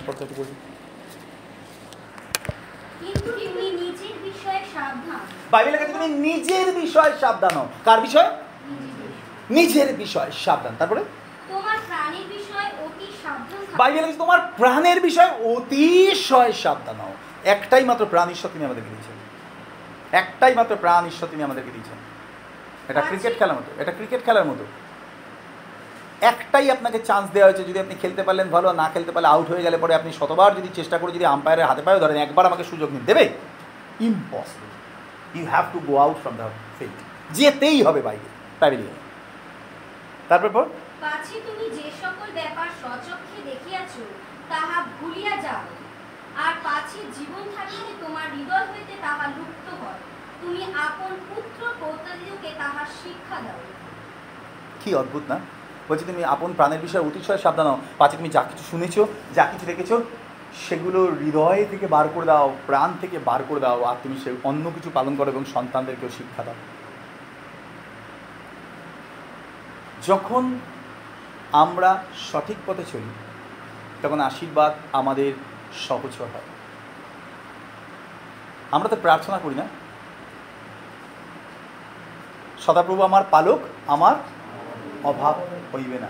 আপনি বলুন তো, কাদের অভাব হবে না? কাদের অভাব হবে না? ভুল কথা। আমি বহু খ্রিস্টান মানুষকে জানি যাদের চূড়ান্ত অভাব। আমি আপনাকে হাজার একজনকে ধরে দেখিয়ে দিতে পারব। ভারতবর্ষে খ্রিস্টান ভিকারি আছে, আপনি দেখেছেন? আমি বহুবার দেখেছি। প্রমাণ চান? দেখিয়ে দেবো, দেখি। এই সামনের মন্দিরের সামনে বসে ভিক্ষা করছে। বহুবার আমি দেখেছি। খ্রিস্টান। কেন? তাহলে সদাপ্রভু কার পালক? সমস্ত খ্রিস্টানের পালক? না। কার পালক? আবার বলুন, সদাপ্রভু কার পালক? যে তার মেষ। যে তার মেষ। আমি সার হলে তিনি আমার পালক না। তিনি মেষের পালক। আমি ছাগল হলে সে আমার পালক না। লেখা নেই। শেফার্ড কথাটার অর্থ হচ্ছে যে মেষেদের ওপরে অধিকার প্রাপ্ত, যে সমস্ত মেষদের যত্ন করে এবং মেষরা যারা তাকে পালক বলে মেনে নিয়েছে। রাজা দাউদ কেন বলেছিলেন জানেন? সদাপ্রভু, আমার পালক, আমার অভাব হবে না। কারণ তিনি নিজেকে সাবডিউ করেছিলেন মেষ হিসাবে। প্রভু, তুমি আমার পালক আর আমি তোমার মেষ। একটু আগে আমরা গান করেছি না তোমায় একবার যিশু আমি দেখতে চাই, তোমার রব একবার আমি শুনতে চাই। তুমি যে আমার পালক প্রভু আমি যে তোমার এক ছাগল বলে গেছি? আমি যে তোমার এক ছাগল। কেন বলতো কারণ ছাগল কখনো নিজেকে সাবডিউ করে না। আমি বহুবার দেখেছি। গ্রামের রাস্তায় আগে আমরা, অনেক বছর আগে আমরা একটা কি বলব? একটা প্রজেক্টে আমরা যেতাম। আর মাঝ রাস্তায় আমরা চা খেতে দাঁড়াতাম। আমি একবার দেখছিলাম, ওখানে অনেক ভেড়া আছে, বেশ মানে ভেড়া ভেড়া আছে। ভেড়া একটা গোদা, এত মোটা, গা ভর্তি লোম এত বড় বুড়ি। একটা ভেড়া মাথা নিচু করে যায়। আমি সব সময় দেখেছি ভেড়ারা মাথা নিচু করে যায়। ডাকেও না, কিছু করেও না, কাউকে গোতায়ও না, কিছুই করে না। ওরা নিজেদের মতো নিজে যায় এবং সেই জন্য প্রভু যিশুকে মেষের সাথে তুলনা করেছিল বেশ শাবক বলা যায়। আমি দেখছিলাম একটা ছোট্ট গাড্ডা। ছোট্ট গাড্ডা বলতে আমরা পেরিয়ে যেতে পারব, কিন্তু ছাগল বা মেষ, বাছুর এরা পেরোতে পারবে না, ওর মধ্যে পড়বি। ছাগল কখনো গাড্ডায় পড়ে না। দেখছে, দেখে ঘুরে চলে যাচ্ছে। আমি দেখলাম প্রায় একসাথে আট দশখানা মেষ। প্রথমে একটা গোদাম ওটা মাথা নিচু করে যাচ্ছে। তার পেছন পেছন নির্দিষ্ট বা অনির্দিষ্ট কিছুটা দূরত্বে অনেকগুলো একসাথে যাচ্ছে, সব মাথা নিচু করা। শুধু সামনে যে যাচ্ছে তাকে এইভাবে দেখছে। সামনের মেষটা যেতে যেতে গাড্ডাতে ধামাস করে পড়ল, পড়ে লাভ দিয়ে উঠে চলে গেল। আপনি জানেন পেছনে শেষ যে মেষটা ছিল, প্রত্যেকটা মেষ গাড্ডাতে ধুম করে পড়ল লাভ দিয়ে উঠে চলে গেল। একজনও এদিকেও যায়নি, ওদিকেও যায়নি। কারণ আমার সামনে যে সে গাড্ডাতে পড়েছে, ওটাই ঠিক পথ। গাড্ডাতে পড়ি আর না পড়ি। ওইটাই ঠিক পথ, বাইরে দিয়ে যাব না। আমি দারুণ শিক্ষা পেয়েছিলাম। বাইরে লেখা আছে পালক মেষের আগে যায়। হালেলুইয়া লেখা আছে না ঈশ্বর বাক্যে প্রভু আমি তাদের অগ্রে অগ্রে যাই, আর তারা আমার পশ্চাৎ পশ্চাৎ আসে। মেষের কান খুব খোলা পালকের আওয়াজ শুনে সে অনুসরণ করে। আপনি কলকাতায় রাস্তা দেখবেন বহু ছাগল নিয়ে যাচ্ছে মানুষ। ছাগলের মালিক আগে যাচ্ছে না, পেছনে যাচ্ছে? একটা বড় লাঠি হাতে দুটো ছাগলকে একসাথে দড়ি দিয়ে গলায় বেঁধে দিয়েছে। পেছন পেছন দৌড়াচ্ছে, ছাগলগুলো আগে আগে যাচ্ছে। লাঠি নিয়ে মারতে মারতে পেছনে দৌড়াচ্ছে। কারণ তারা মানে না গাইডেন্স প্রভু যিশু, তিনি তাদেরই পালক যারা নিজেদেরকে মেষের পর্যায়ে নিয়ে এসছে আর ঘোষণা করেছে, প্রভু, তোমার দেখানো পথে আমি যাব। কারণ পালকের দেখানো পথ ছাড়া মেষ কখনো অন্য পথে যায় না। প্রভু যিশু সবার পালক না, একমাত্র শুধু যারা তার মেষ। আমি ঈশ্বরকে ধন্যবাদ দিই। সেদিনে বাইবেলের কাছে আপনাদের বিষয়ে, প্রাণের বিষয়ে অতিশয় সাবধান। লাস্ট আরেকটা পথ পড়তে চাই, তারপরে প্রার্থনা করব। হিতোপদেশ চার অধ্যায় তেইশ পদ পড়ব। সমস্ত রক্ষণীয় অপেক্ষা রক্ষা কি রক্ষা করতে বলেছে? বলছে, সমস্ত যা কিছু রক্ষার, তার মধ্যে সব থেকে যত্নে তুমি তোমার হৃদয়কে রক্ষা করো। আমরা হৃদয়কে রক্ষা করার বদলে কি রক্ষা করতে চাই বলুন তো? আমাদের সম্মান রক্ষা করতে চাই, আমাদের মান রক্ষা করতে চাই, আমাদের টাকা পয়সা রক্ষা করতে চাই, আমাদের অবস্থান রক্ষা করতে চাই। হৃদয়টা কি রক্ষা করছে না হৃদয়টা মাটিতে ধুলোয় পড়ে আছে। ফরগেটিং একটা গল্প আমরা পড়েছিলাম যখন আমরা ক্লাস টেনে পড়তাম ইংলিশে একজন বাবা, সে মাদকাসক্ত ছিল, প্রচুর ড্রিঙ্ক করত। এবং বাচ্চাকে প্যারাম্বুলেটারে নিয়ে বেরিয়েছে। বাচ্চাটাকে ঠেলতে ঠেলতে ঠেলতে ঠেলতে নিয়ে যাচ্ছে। সকালবেলা, এবং বাচ্চাটাকে নিয়ে একটা হোটেলে ঢুকেছে। আর সেখানে বিয়ার সার্ভ করা হচ্ছে দেখে বাচ্চাটাকে পাশে দাঁড় করিয়ে রেখেছে। মানে প্যারাম্বুল ছোটো বাচ্চা। এক বছরের বাচ্চা। বাবা নিয়ে ঘুরতে বেরিয়েছে। টেবিলের পাশে রেখে সে দুটো বিয়ারের বোতল অর্ডার দিয়েছে ডকডক করে সবটা খেয়েছে। খেয়ে ভুলে গেছে কখন বাড়ি থেকে বেরিয়েছে আর কাকে বাড়ি থেকে নিয়ে বেরিয়েছে। বাচ্চারা প্যারাম্বুলেটারে বসেই গেছে আর সেই বাবা দু বোতল খেয়ে একদম বুক টুক ফুলিয়ে সোজা বাড়িতে ঢুকে গেছে। মনেই নেই কাকে নিয়ে বেরিয়েছে আর কাকে কোথায় ছেড়ে এসেছে। বাবা বেরিয়েছে বাচ্চাকে নিয়ে, মা জানে মা চিন্তা করছে, যখন আসেনি, তখন হঠাৎ বেরোনোর পরে যখন দেখছে একা হাজব্যান্ড ঘরে ঢুকছে, দেখতে বাচ্চা নেই বাচ্চা কোথায়? কে বাচ্চা? আরে, তুমি তো নিয়ে গেলে বাচ্চাটাকে। আমি নিয়ে গেছি কখন?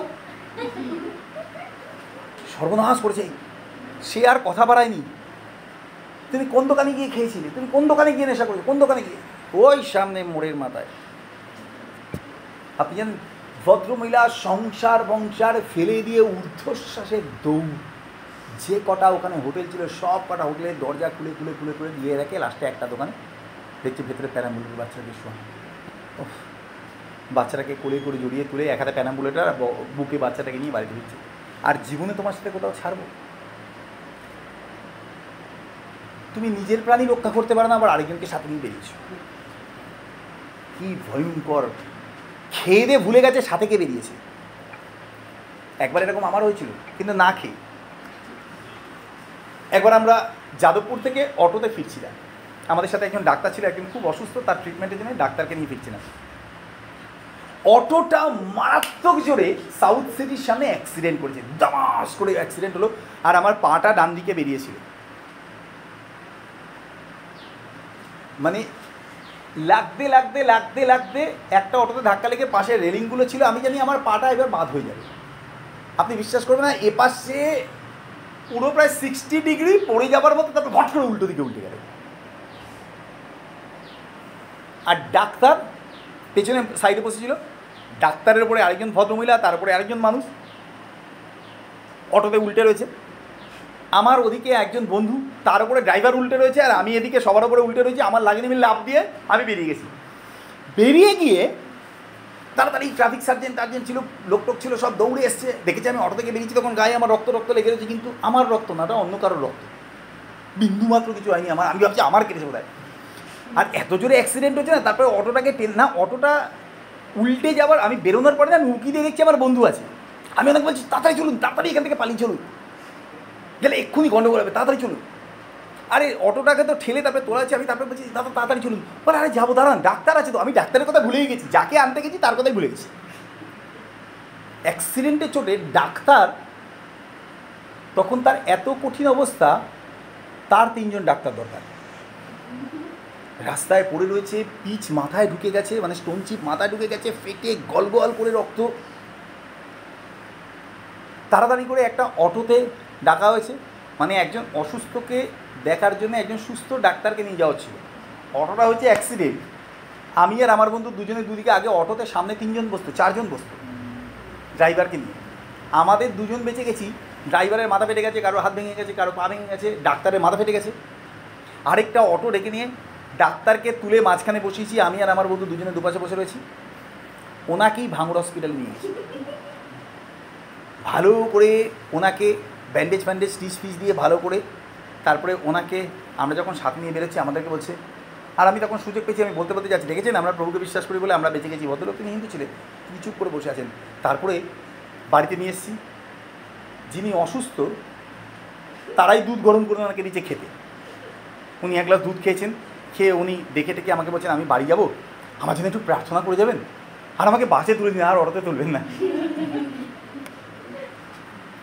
ওই একটা অ্যাক্সিডেন্টে আমি ডাক্তারকে সাথে করে নিয়ে যাচ্ছি, আমি ভুলে গেছি। আপনি বলুন তো, জীবনে অনেক সময় অনেক পরিস্থিতি আসে, হঠাৎ করে আমাদের জীবনে আসে শয়তান সেই সুযোগটাকে ব্যবহার করে যাতে আমরা ঈশ্বরের ইনস্ট্রাকশনকে ভুলে যাই।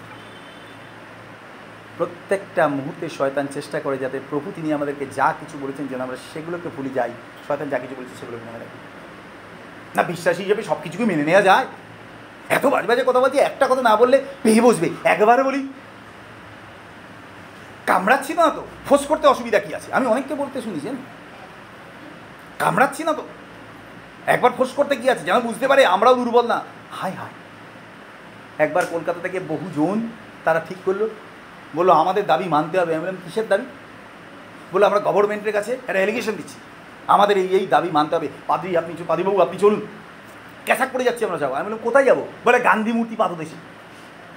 আমি বললাম বাইবেলে একটা পাদদেশেই আমাকে যাওয়ার কথা বলেছে, যেটা হচ্ছে যিশুর পাদদেশে। গান্ধী আমাদের জাতির জনক বটে, কিন্তু তিনি প্রভুকে জীবন দেননি। আর যিনি প্রভুকে জীবন দেননি, তার কাছে গিয়ে আমি কী সাহায্য পেতে পারি? না, আমরা ওখানে গিয়ে আন্দোলন করছি যাতে আমরা সাহায্য পেতে পারি গভর্নমেন্টের থেকে। আমি বলি আমার গভর্নমেন্টটাও আলাদা। আমি আলাদা গভর্নমেন্টের আন্ডারে আছি। আমি যাব না। আপনি জানেন, যতজন গেছে, তাদের অনেকের এগেনস্টে কেস হয়ে গেছে। তখন তারা তাদের দাবি মানার বদলে তারা ওই বিপদ থেকে বেরোনোর জন্য অন্যদিকে দৌড়াচ্ছে। আমি ঈশ্বরকে ধন্যবাদ দিই। বহু জায়গায় শয়তান আমাদেরকে ডাইভার্ট করার চেষ্টা করে। আমাদের কোনো দাবি নেই এই পৃথিবীতে। প্রভু যিশুর দাবি ছিল না, আমাদের কোনো দাবি নেই। ঈশ্বরকে ধন্যবাদ দিই, যা কিছু প্রয়োজন প্রভু তিনি প্রতিজ্ঞা করেছে আমি তোমাকে সব কিছু দেবো। শুধু একটাই কথা আমাদেরকে তিনি বলেছেন, একটাই কাজ আমাদেরকে তিনি দিয়েছেন, নিজেদেরকে আমাদের সযত্নে রক্ষা করতে হবে, কারণ শয়তান খুব নষ্ট করার চেষ্টা করছে। আপনি বলুন তো কম দামি জিনিস নষ্ট করে না দামি জিনিস নষ্ট করে শয়তান? দামি দামি জিনিস। নষ্ট করে। এক টাকার কয়েন জাল হবে না দু হাজার টাকার নোট জাল হবে? যদি আপনি নিজেকে এক টাকার কয়েন ভেবেছেন তাহলে আপনার জীবনে টেস্ট আসবে না। কিন্তু আমি নিজেকে দু হাজার টাকা নোট ভাবি জানেন? আমি জানি শয়তান জাল তৈরি করতে চায় নষ্ট করতে চায়। আর সেই কারণে নিজেদেরকে কুশলে রক্ষা করতে হবে। নিজেদেরকে সযত্নে রক্ষা করতে হবে যাতে আমাদের কুশল শরীর। প্রত্যেক দিন ভাবুন আপনি প্রাণের পরিবর্তে এই পৃথিবীতে আপনাকে ক্রয় করা হয়েছে। স্বর্গের ঈশ্বর, তিনি তার নিজের প্রাণের পরিবর্তে আপনাকে কিনেছে। আপনি মূল্যহীন না। কেউ একটা কথা বলল, টুক করে আর গিয়ে আত্মহত্যা করে ফেলল। আর বাঁচবো না। দূর, আমাকে কি সে এনেছে পৃথিবীতে? যিশু আমাকে এনেছে। যিনি এনেছেন, তিনি যদি নেন যেতে রাজি আছে তিনি যদি না নেন, যতদিন না তিনি নেবেন, আনন্দে থাকবে। কারণ আমার জীবন তার গৌরব প্রকাশ পাওয়ার জন্য তিনি এই পৃথিবীতে আমাকে পাঠিয়েছেন। আবার পড়ছি, সমস্ত রক্ষণীয় অপেক্ষা তোমার হৃদয় রক্ষা করো। কেন তা হয়তো জীবনের উদ্যময় এমন কিছু আমাদের হৃদয়ে বাস না করুক বা আমরা প্রবেশ করতে না দিই, যা আমাদেরকে দুঃখার্থ করতে পারে। যা কিছু আপনাকে কষ্ট দিচ্ছে। আবার বলি আরেকটা বিষয় লাস্ট যদি দেখছেন এমন কোনো মানুষের কথা বারবার আপনার মনে পড়ছে, যে আপনাকে অনেক দুঃখ দিয়েছে, অনেক কষ্ট দিয়েছে, আমি বলব আজকে আপনি তাকে মুছুন আপনার হৃদয় থেকে। মুছুন আর প্রভুকে বলুন, প্রভু, তুমি আমাকে আশীর্বাদ করো, যারা আমাকে ভালোবাসে তাদের কথা যেন আমি স্মরণ করতে পারি। প্রভুকে বলুন, প্রভু, যারা আমাকে অভিশাপ দিয়েছে, তাদের অভিশাপের কথাগুলো আমাকে ভুলে যেতে সাহায্য করো। তারা আমার প্রতি যা ভালো ব্যবহার করছে, সেগুলো স্মরণ করতে সাহায্য করো। আমি আপনাকে বলছি, দেখবেন, জীবন বদলে যাবে। আমি এইভাবে প্রার্থনা করি। একটা মানুষ আমার সাথে আজকে দুর্ব্যবহার করেছে, কিন্তু গতকাল সে ভালো ব্যবহার করেছে। আমি প্রভুকে বলি, প্রভু, আমি তার দুর্ব্যবহারটা জানতে চাই না প্রভু। তুমি তার ভালো ব্যবহারটা আমাকে জানতে সাহায্য করো। আমি সেটা নিয়ে থাকতে চাই। তাহলে আমি তাকে অভিশাপ দেবো না, তাকে আশীর্বাদ করব। প্রভু একদিন তুমি আমাকে বলেছিলে যারা তোমাকে দুঃখ দিয়েছে, তুমি গোটা দিন তাদের বিষয় নিয়ে চিন্তা করছ কেন? পাঁচজন তোমাকে দুঃখ দিয়েছে, পাঁচ হাজার মানুষকে আমি তৈরি করেছি যারা তোমাকে ভালোবাসে। থিঙ্ক অ্যাবাউট দেম তাদের বিষয়ে তুমি চিন্তা করো, যারা তোমাকে ভালোবাসে। দেখবেন আপনি, আমি প্রভুতে বৃদ্ধি পাচ্ছি, হৃদয় রক্ষা পাচ্ছে, ঘৃণা কালিমা দুঃখ যন্ত্রণা অভিশাপ নিয়ে আমাদের হৃদয় আর পূর্ণ থাকবে না।